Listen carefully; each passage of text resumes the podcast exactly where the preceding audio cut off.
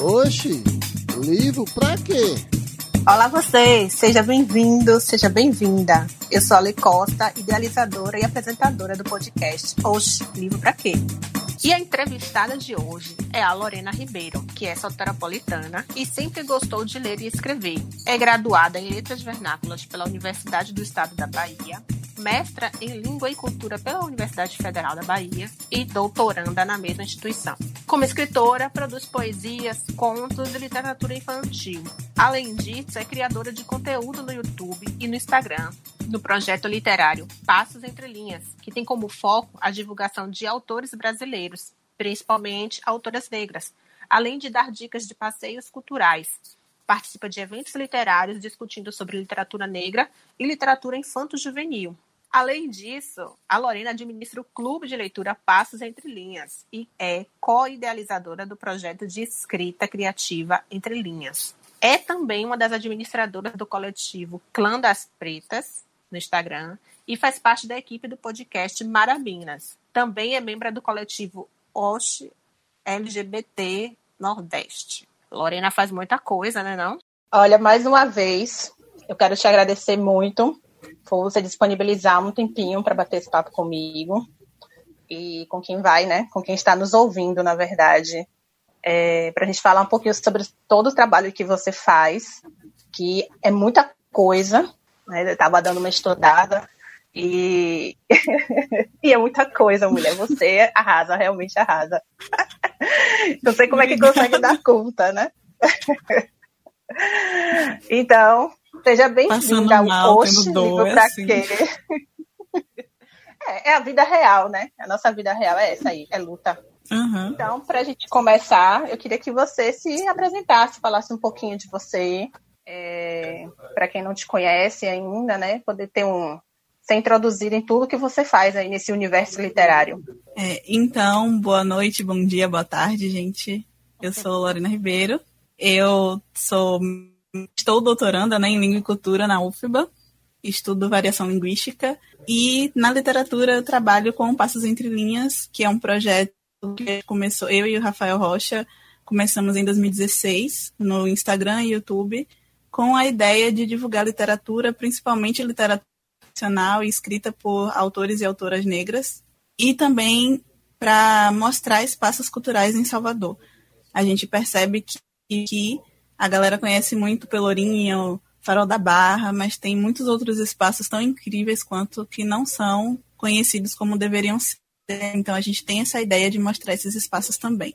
E aí, no decorrer dos anos, fomos agregando, né? Dando dicas de, de filme, jogos, é, dicas de, de organização, né? E é, organização de hábitos através de alguns, de algum, é, de bullet journal, plano, né, agenda, enfim. E eu acho que é isso. Ah, é muita coisa, né? Essa sua proposta, né, do, do Passos Entre Linhas, eu acho fantástica. E eu até tinha feito um, um projeto parecido com uma amiga, né? Porque conheço quase nada de Salvador. Né? Não conheço realmente. E assim, até mesmo o Pelourinho é um lugar que eu quase nunca ia. Eu passei aí um pouco mais com ela, né? E ela, como bate muita perna, o Salvador, batia, na verdade, porque ela agora está morando em Portugal. É, e ela bolou, ela falou, não, vou bolar um projeto aqui, um trajeto, e a gente vai em vários locais, né? E a gente começou a fazer, mas aí veio a pandemia, e aí a gente teve que suspender o projeto, e agora ela não mora mais aqui. Mas, assim, é fantástico, porque, é, como eu falei, né? A gente mora em Salvador, mas acho que isso vale para qualquer cidade, né? A gente mora no local mas a gente acaba não vivendo aquele local, né? A gente transita, a gente passa pelos locais e muitas vezes a gente não observa, né? A gente passa realmente sem prestar atenção, tanto nos, nos lugares, né, como é, em relação também às pessoas. A gente passa pelas pessoas e a gente nem nota as pessoas, né? E isso, eu acho isso assim fantástico, sem falar, obviamente, na questão da, da literatura e da cultura que você traz. É, você sempre foi leitora, Lorena? Sim, desde pelo que minha, minha família, minhas famílias, que meus familiares falam, desde sempre, sempre mesmo, porque minha mãe lia para mim quando eu era bem novinha, tipo, recém-nascida, Sim. E aí minha avó fala que com dois anos eu já ficava repetindo. Quando eu comecei a falar, eu repetia da, do meu jeito o que uhum. eles liam para mim. Então eu já. Ela fala que eu não sabia ler nada, mas eu pegava a história, o livro e ficava folheando como se eu estivesse lendo. Então, desde que eu me conheço, eu gosto de ler sim. Sempre gostei. Tem massa. Eu acho que esse é um, é um hábito que a gente quase não tem, né? Eu confesso, por exemplo, que eu nunca li para os meus filhos. Hoje em dia, eu coloco eles, né, é, para sentar e assim leio alguns trechos de algumas coisas que eu estou lendo e que eu acho que, que pode agradar a eles no sentido de tentar incentivar a leitura, né? Mas até o momento ainda estou lutando, ainda não consegui não.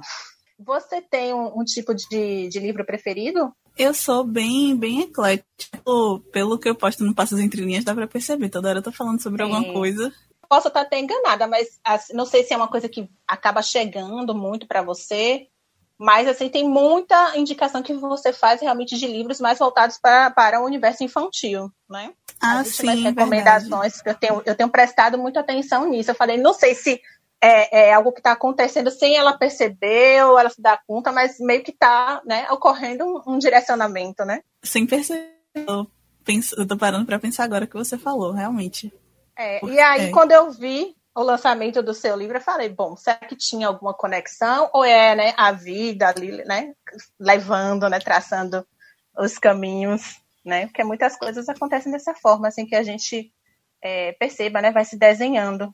É engraçado que eu estava olhando os vídeos antigos do Passos Entre Linhas e é no canal, né, no YouTube, e aí eu vi, vi que os primeiros vídeos que a gente lançou foram, foram vídeos sobre livros infantis. E realmente eu falo bastante né, sobre literatura infantil sebo. E eu não, não tinha ideia de, de publicar livro infantil. Eu nunca tinha pensado em publicar livro infantil. Foi algo que aconteceu. Uhum. Eu fui sendo assim, levada e, e fui. É, eu notei essa conexão, né? E aí, na verdade, eu já vinha percebendo isso, né?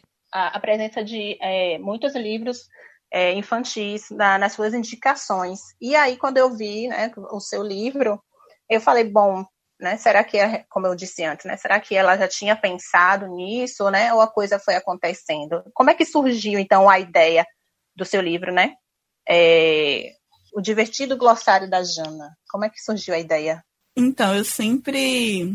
Eu não ia falar de gênero, eu ia enviesar a, a resposta. Eu vou focar na resposta. Não, não pode vir para sua resposta lá. Não, eu ia falar que eu sempre gostei de escrever, mas eu escrevia mais poesia, principalmente poesia, algum assim meio, meio de crônica e tal. E eu nunca tinha pensado em escrever literatura infantil. Mas uhum. com Passos Entre Linhas, como você né, são, são várias coisas acontecendo ali. É, eu comecei em 2019 com a Tainá Cerqueira, que é também escritora, artesã, uhum. Um, um clube de escrita criativa dentro do canal. A gente se inspirou num clube de escrita da é, Mona Lisa Marques, que tinha um canal no YouTube, Litera Sutra, tá parado agora. A gente gostava muito de participar do clube dela, mas ela parou com o clube e a gente pensou, vamos tocar esse barco aí. Uhum. Conversamos com ela, criamos o Entre Escritas. E aí, é, o nosso segundo desafio, no nosso segundo desafio, a gente chamou o escritor daqui de Salvador, Anderson Chon, para lançar um, uma proposta, né? Ele é escritor, ele é professor de língua portuguesa também, então ele tem a criatividade lá em cima. E ao invés de lançar um desafio, ele lançou logo três. Um desses desafios era para escrever um dicionário inusitado. E aí eu pensei, eu, eu, fiquei batendo nisso, não sabia como fazer. Mas o que, eu, o que eu acho bacana falar aqui, né? É muito massa a gente participar de eventos, porque nos eventos a gente vai observando as coisas e vai tendo uns insights, assim. Eu fui para pra Flynn, que foi a feira literária que aconteceu em Cajazeiras, em 2019. Sim. E aí na Flynn aconteceu alguma coisa assim, alguém falou sobre escrever pela perspectiva da criança e eu anotei isso. Fiquei com isso martelando até que eu pensei, ó, vou escrever aquele diário lá, aquele dicionário, perspectiva de uma criança. E aí escrevi e compartilhei com o grupo do, do clube de escrita. E as pessoas começaram a perguntar, por que você não faz um livro infantil? Nossa, ficou legal, por que você não faz um livro infantil? E aí foi plantada a sementinha. Eu comecei a me organizar, planejar, fazer a revisão do livro, livro por várias revisões. E é isso, surgiu o divertido glossário da Jana. Incrível. Essa coisa que você falou dos eventos, eu acho muito importante a gente falar aqui. Eu até comentei uh, no episódio que eu gravei com a Mariana Madeleine, que você e ela foram duas figuras que mudaram a chave para mim enquanto leitora. Eu era uma leitora antes de conhecer vocês e depois que eu tive o contato com vocês, embora muito breve, né, duas, duas ou três vezes, isso gerou uma transformação, né? E aí, como você falou, é, você foi para um evento, né, né, a partir, na verdade, de uma conversa, né, na, num clube com as pessoas, surgiu uma ideia, e aí em um outro evento isso, né, se solidificou um pouco mais, e daí surgiu, então, o seu, o seu livro, né? E os eventos, né, servem para isso, para a gente conhecer pessoas, para a gente enxergar outros, outros olhares, outras possibilidades, e ideias surgem nesses eventos, né? Então, é tão importante a participação. E era uma das coisas também que estava no meu projeto, como eu falei para você, né? De, de, de viver mais a cidade. Era também essa questão de passar a frequentar eventos, né, trocar ideias com outras pessoas, né, enxergar outras possibilidades, outros caminhos.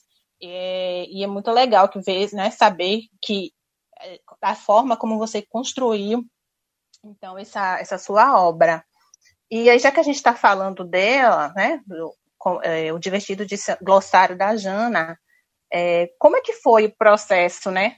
Eu sei que é muito longo para você colocar isso aqui, mas assim, é, desde né, de a, da concepção até a publicação.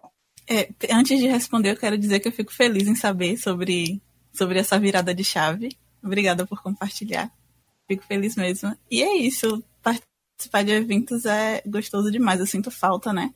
Mas tenho esperanças de que a gente vai retomar em breve. É, sobre o processo né, de escrita, o livro precisou passar. Eu trabalho com revisão textual, né, revisão gramatical, mas é outra coisa que eu acho importante falar apesar de eu trabalhar com revisão, eu precisei mandar meu texto para outras pessoas revisarem, porque não é porque você é uma coisa que você pode fazer aquilo sozinho. Eu digo que, que o Divertido Glossário da Jana é uma obra coletiva, porque várias pessoas olharam, deram sugestões e eu fui fui vendo que adaptava melhor para o que, eu, que eu buscava e tal escrever e ter tido essa, plante, essa sementinha plantada, né? Essa ideia de, de publicar um livro infantil, eu comecei a pesquisar o mercado literário infantil, não como consumidora, mas como autora, né? É, foi bem no momento em que deu aquele boom de, das lives dois, no início de 2020 e eu dei a sorte de assistir algumas lives de pessoas falando justamente sobre publicação e eu decidi que eu ia fazer por independente, porque por várias questões, né? Tem algumas editoras que cobram muito caro, enfim, várias, vários pormenores.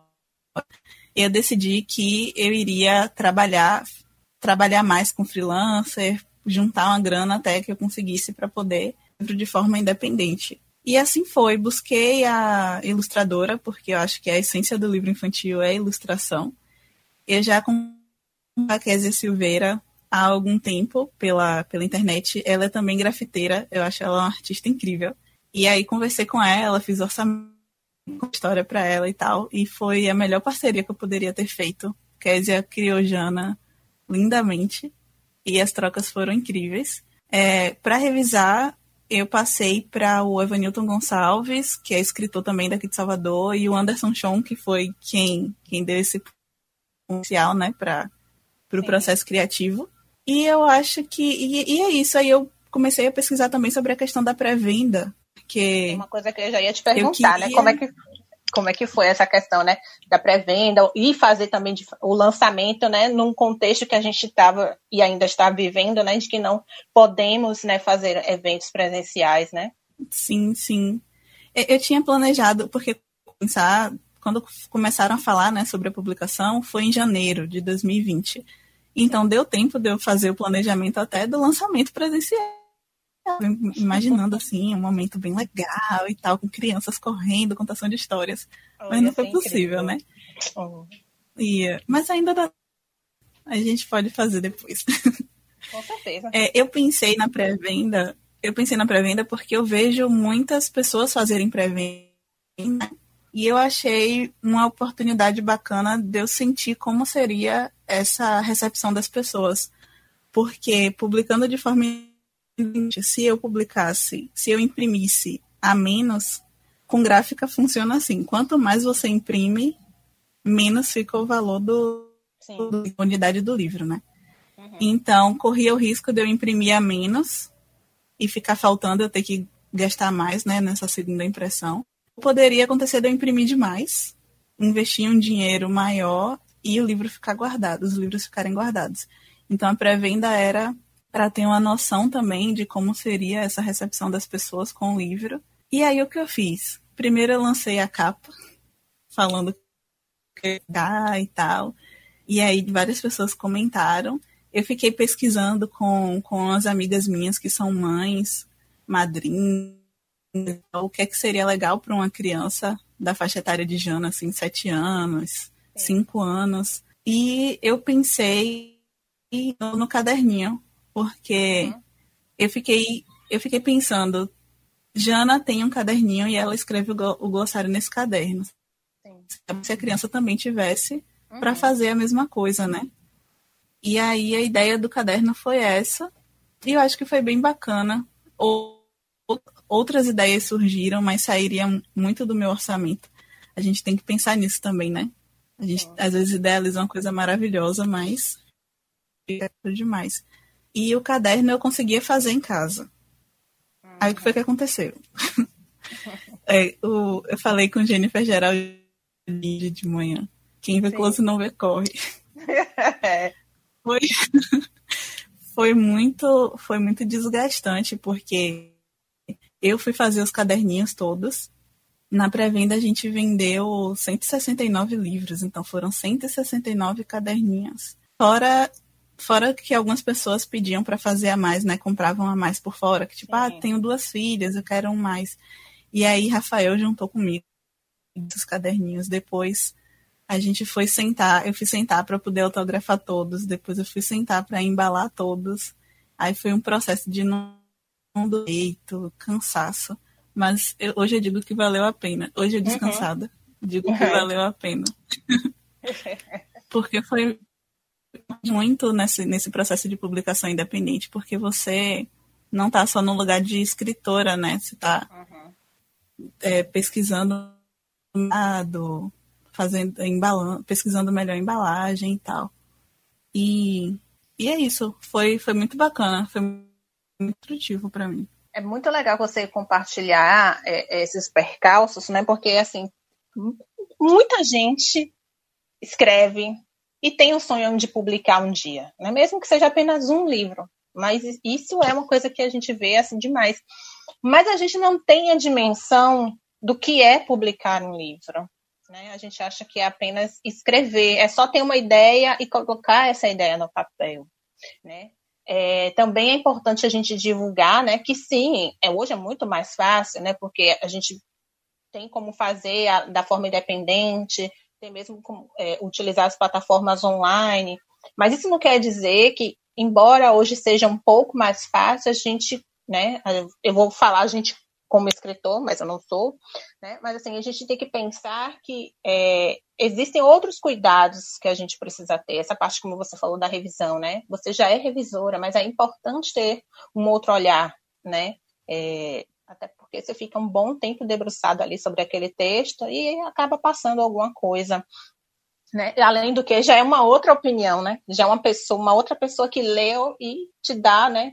Ali, olha, não, tem essa ideia, tá? e você vai mudando, e tem a questão da entrega, né? Então, são, são tantos fatores e também isso também é bom para que a gente perceba é, o, o, também o lado das editoras, né? Não estou aqui me co colocando como defensora ou não, mas assim, a gente às vezes fala, ah, mas tal livro custa, sei lá, 50 reais, mas a gente não sabe o que está atrás né, de tudo aquilo que levou a empresa, né, a editora, que a editora é uma empresa, né, a estar tá cobrando aquele valor. Né? Então a gente precisa ter um, um, uma mínima noção disso para realmente valorizar, né, não só o trabalho dos escritores, né, como também das empresas que fazem com que o livro chegue até a gente, né? Seja uma editora ou o, o, autor independente, né? Como no seu caso. Sim, sim, são muitas, são muitas pessoas envolvidas por trás da publicação de um livro, né? Uhum. E falou sobre a questão de, de outras pessoas lerem uma coisa. Aí eu lembrei de uma coisa que eu aprendi nesse processo também, que tem a, a instrução de que em livros infantis até determinada faixa etária, voltados para até determinada faixa etária, sejam usadas letras bastão, aquelas letras maiúsculas. Sim, sim. Uhum. Porque quando elas aprendem a, a ler, elas aprendem primeiro em letra bastão. E eu não sabia uhum. disso, não é divulgado isso. Sim. E eu fui e aí pesquisando, né, mandei para várias, mandei para criança ler para ver se dava para enxergar a letra como era, enfim. Sim.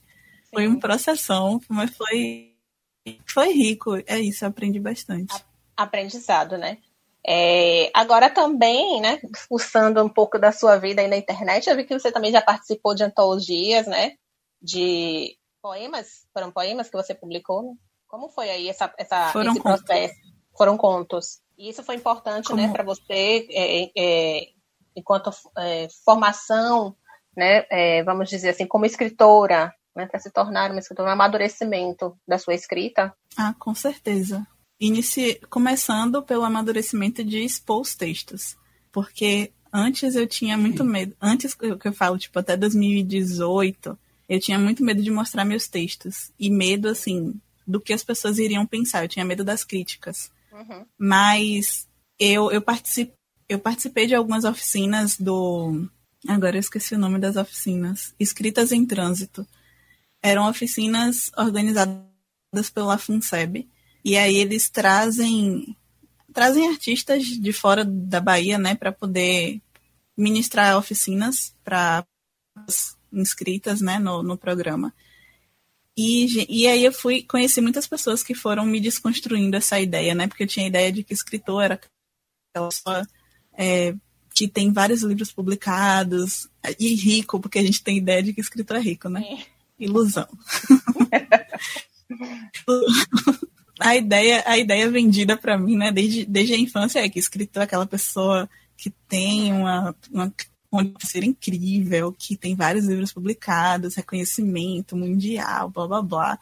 E aí uma pessoa me disse que se você escreve, você é escritora. Não tem isso de ter livro publicado ou não.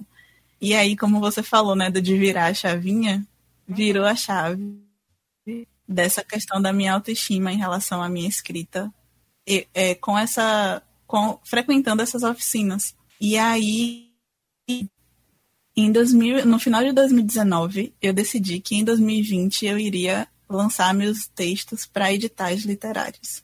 Com medo ou sem medo, eu ia lançar. Uhum. E assim eu fiz. Essas pessoas que essas pessoas que me incentivaram me mandaram alguns editais e aí eu e acabou que rolou para essas duas antologias, a Vejo Cores em Você e a Escritas Femininas em Primeira Pessoa.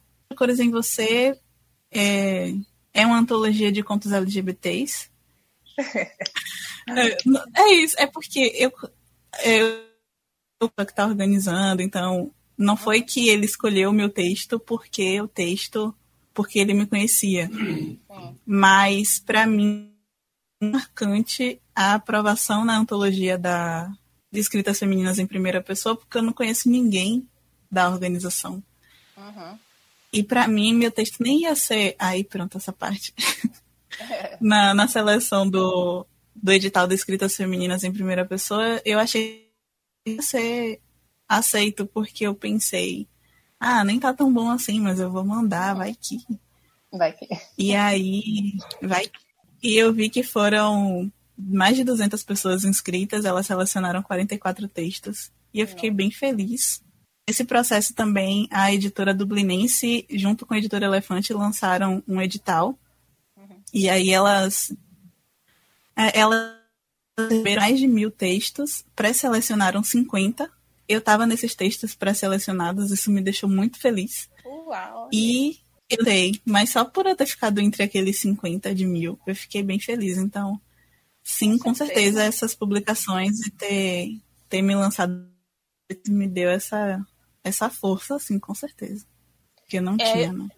Eu até conversei com a Gisele, ela lá lançou um livro agora, Jogos das Memórias, e eu falei para ela, olha, para de dizer que você é uma escritora amadora, porque você não é uma escritora amadora. Embora você faça por amor, você tenha amor à escrita, você já é uma escritora real.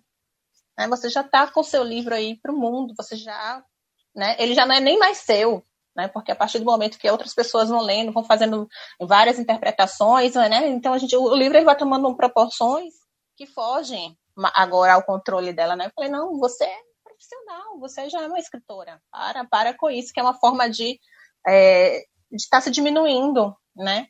E, e, essa coisa que você falou do medo é uma constante. Eu acho que para qualquer tipo de escrita, eu acho que nós, talvez seja algo que vem, que é, que é formado na escola, mas nós temos medo de compartilhar a nossa escrita, seja com qual objetivo que, que a gente escreveu. Nós temos medo, né? Eu tenho medo. Muita coisa eu queria estar tá publicando aí no blog, no Instagram, mas eu vou mediando isso, né?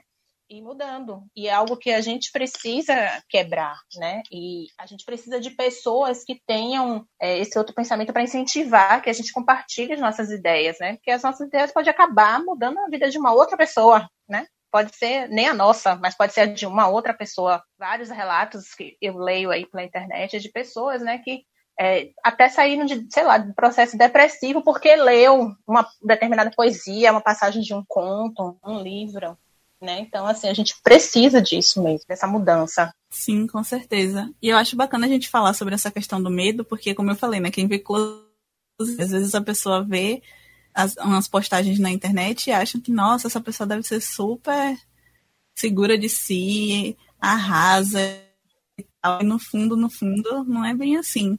Todo mundo tem suas inseguranças, né? Não então, fale, você que está ouvindo, não deixe de não deixe de correr atrás do que você é. almeja. Por eu medo. Acho, é, eu falo isso até a minha filha, às vezes, ela, né? Ela tenta fazer algumas coisas, aí ela fica meio travada. Eu digo ela, olha, faz o seguinte, joga lá na internet, fecha o computador, desliga o Wi-Fi do celular e vai lá. Mas joga. Joga e sai correndo. Mas é importante jogar, mesmo com medo. Vai com medo mesmo. É melhor do que não ir. Sim, sim. E aí me uhum. conte, é, com a questão da, da pandemia, né? A questão que a gente acho que nem comentou, mas você tem o clube Passos Entre Linhas, né? Que foi através dele que eu te conheci. Na verdade, eu já acompanhava o Instagram e fui em 2000, no início de 2020. Não, final de 2019, eu acho. No início de 2020 eu fui pra, também para um encontro. Como é que tá esse processo?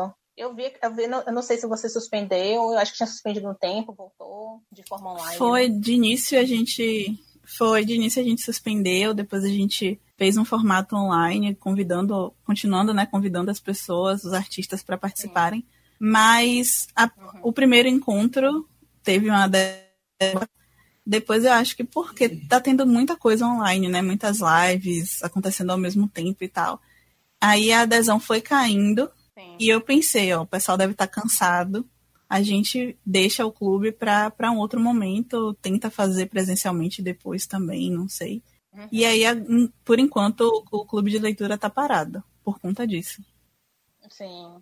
E o clube de escrita, como é que, como é que tá? Suspendeu também? Embora ele já tivesse um formato, né, digital. É, o clube de escrita a gente a gente lançou, eu esqueci quando foi a última vez que a gente lançou desafio, mas a gente lançou até em 2020 alguns. Uhum. A ideia era lançar mensalmente, mas nós percebemos que para a gente produzir o conteúdo e fazer os desafios estava apertado. E para a galera também que via os desafios no YouTube, fica apertado todo mês uhum. fazer um texto diferente com uma proposta diferente. Então a gente está dando um espaçamento maior. Uhum. Agora, um pouco antes da gente começar a gravar, eu estava editando postando o vídeo, né, que em 2000, acho que foi no início de 2020, a Festa Literária Internacional da Praia do Forte abriu um edital para propostas né, de atividades lá e tal, mas por conta da pandemia não rolou o evento. E agora eles foram aprovados pela lei Aldir Blanc e vão fazer um evento é, no formato virtual, chamaram algumas pessoas e a gente vai fazer uma oficina do uma oficina no, no formato escritas, né? E acabei de editar, eu acho que tá bacana o vídeo. Acho que vai ser legal. É ser assim. Eu até, eu até entrei no, no, no entre, entre escritos no clube do, da escrita, né? Mas acabei não postando não, é, é, o que eu, pouco que eu produzi justamente pela questão do medo, né? E isso é uma questão que, como eu te falei, né? Eu venho trabalhando, mas assim, é, estar inserido em projetos como esse ajuda muito, né? Principalmente se a gente consegue a adesão dos jovens, né? Porque aí a gente já vai quebrando desde cedo todos aqueles complexos, aqueles medos, né? Que a gente vai adquirindo ao longo da vida e que a gente sabe que acaba é, bloqueando muitos talentos, né? Justamente por isso. Uhum, com certeza. É, caminhando já aqui para a gente encerrar, eu queria te perguntar, então, que na verdade eu queria te pedir para deixar uma mensagem né, para aqueles que estão nos ouvindo e que desejam é, ser escritores, né? Se assim, tem algum conselho que você deixa, algum aprendizado, ou o aprendizado que você achou assim mais importante, não, esse aqui é preciso que todo mundo saiba. Então, a primeira coisa que me veio foi a ideia, uma ideia também que a gente tem, que eu desconstruí, né, que a gente aprende na escola, de que ser escritor é aquela escritor é a pessoa que tem um dom e que vem um insight, assim, vem uma inspiração e que cai do céu e escreve. Aprendi que não é assim, que ser escritora é um trabalho constante, né? É, é estar em trabalho constante. É ver, mesmo que não tenha inspiração, para poder treinar, para poder exercitar.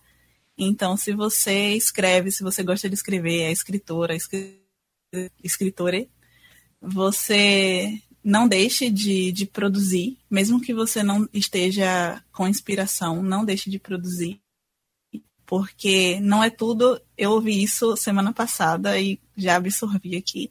Não é tudo que a gente escreve que a gente vai achar legal e bem.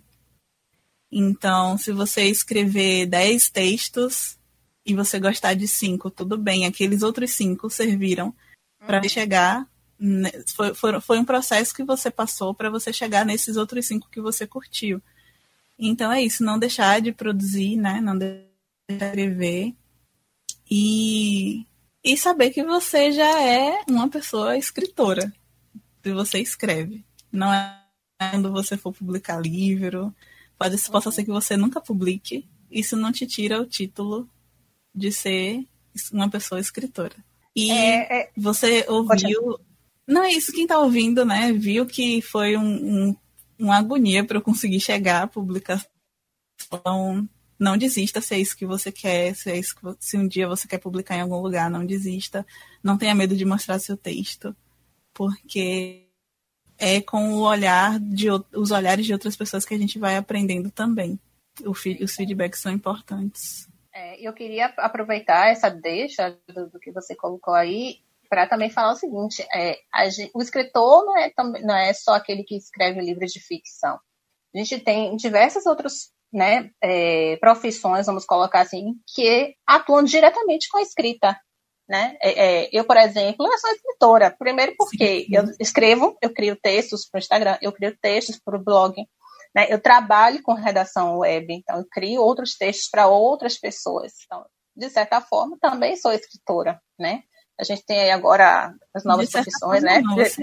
É, tem o, e, é, e, a gente precisa deixar claro que existem vários tipos de texto. Não tem um texto só daquele do livro que a gente conta para se entreter, né? O, o, o, filme, ele nasceu de um texto, né? O do roteiro. A, a, as propagandas tem texto, né? Então tem alguém ali que escreve, tem um redator que escreve. Enfim, você pode ser escritor de várias formas. Basta querer escrever, né? Sim, sim, com certeza. E para fechar, vamos lá. Lorena, livro para quê? Ah, eu acho que livro para quebrar barreiras, porque a literatura para mim é é isso. É inspiração. E a inspiração vem pela quebra de, de preconceitos, pelo reconhecimento que acaba sendo uma quebra também, né, de, de desse olhar deturpado que a gente tem de nós mesmas por conta do que, do que é passado na mídia. Então, acho que livro para quebrar barreiras e ser potência, né? Perfeita, perfeita. Queria te agradecer mais uma vez, Lorena, por separar aí um tempinho da sua agenda super corrida. Eu sei que é muito trabalho, é, são muitas, são muitos locais, né, que você está ocupando aí no momento. E agradecer mais uma vez, como eu falei, por você ter aparecido na minha vida, é, pela mudança que, que isso me trouxe, você a Mariana, como eu já falei para ela também. Eu espero que você, o seu trabalho é um trabalho lindo, de incentivo de fato à leitura, né? É, e incentivo que esse, né, que não, ele não fica focado é, em apenas um público, né? Você consegue abarcar todo um, um, público, uma diversidade, né? A palavra é diversidade. E, e é uma inspiração por tanta, tantas coisas que você faz, a forma como você fala. Enfim, sou fã. e Ai, muito obrigada. honrada de ter a sua participação, é sério. Seríssimo. Ai, oh, tô pra chorar. Eu sou chorona. obrigada, Lívia. Obrigada. Você é uma inspiração. Não tem. Ai, obrigada. Não tenho nem palavras para. É, obrigada. Eu fico muito feliz. Desejo muito sucesso para você, é, para o seu projeto, o Passo Entre Linhas, que venham outros livros, né, e que você possa, é, em breve, relançar aí o, o seu livro numa, numa verdadeira festa junto com as crianças, que eu sei que vai ser uma coisa linda. Que assim seja. Obrigada.